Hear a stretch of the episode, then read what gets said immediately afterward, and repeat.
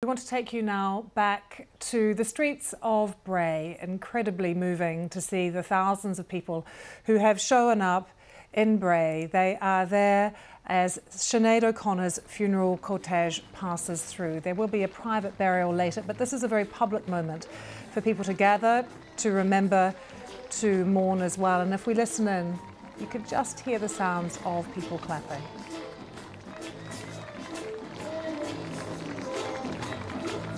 I say sad, but there's obviously moments of joy there too. I think that's reggae that is playing on a loudspeaker. Uh, and I have just read that moments ago there were people who were gathered uh, near the cortege who broke into a rendition of Nothing Compares to You, which was Sinead O'Connor's greatest hit that she had back in 1990. But uh, roads are closed in Bray near her home where she used to live so that fans were able to pay their respects here. Uh, lots of people meeting outside of her house.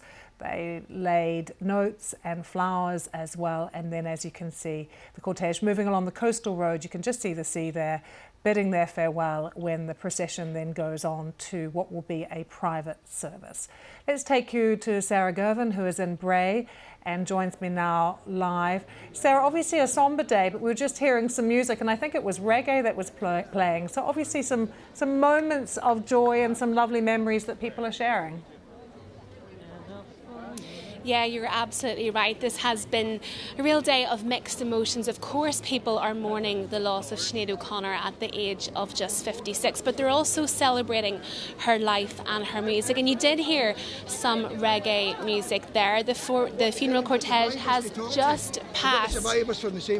Sorry, as you can imagine, we're dealing with a crowd of thousands here. It has just passed by um, her former home in Bray where she lived for 15 years. And there was a Volkswagen van with uh, speakers strapped to the top of it that was playing some of her greatest hits. And just a few moments before the cortege passed, there was a massive sing along. People broke out into their own version of Nothing Compares to You, and that music was playing. But then they stopped in front of her former home. The music was cut. They may have been hoping for a moment of silence, but there was just clapping and clapping and clapping, and that's what you can hear now. The cortege is passing along the coast road. It's about a kilometre long. Thousands of people are following that and have lined these streets. These are Sinead, fam- Sinead O'Connor's family members and friends who are just passing along at the moment. And as you say, they're going on to a private burial. It was a private service held this morning.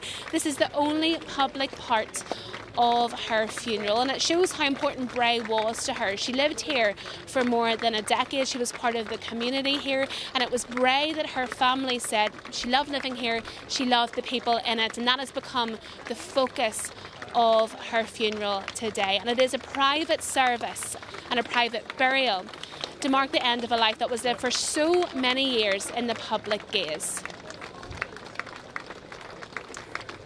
Sarah, how many people are talking today not just about her music and what she meant to them, but also her activism?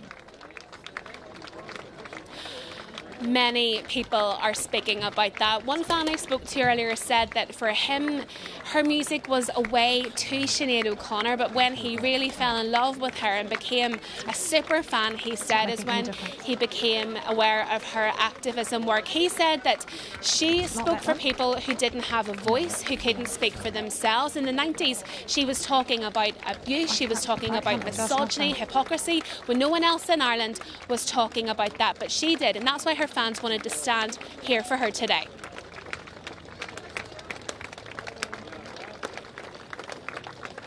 Sarah, we're just taking a moment to listen in,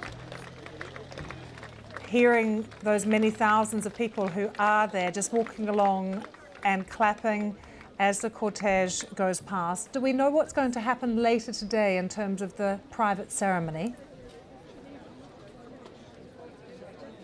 Well, no details of that have been released as yet. We know that Sinead O'Connor was a reluctant superstar. She was the pop star who didn't want to be a pop star and really struggled with life in the public eye for many years. And that's perhaps why so many elements of this funeral today have been private. That private service that was held nearby here. And there has been a lot of speculation about what kind of service that was because we know that Sinead O'Connor converted to Islam a number of years ago. But this is the only private uh, part of her funeral proceedings today. The rest is private, and no other details have been released by her family members or her management or anyone.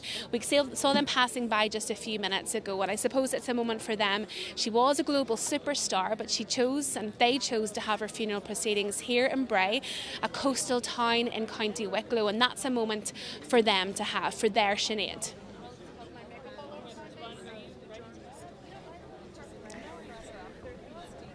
Sarah, thank you so much. And we leave those pictures in Bray, but we will be returning there throughout the day here on BBC News. As you can see, thousands of people just walking alongside, clapping, throwing flowers, walking alongside the cortege, paying their respects uh, to Sinead O'Connor.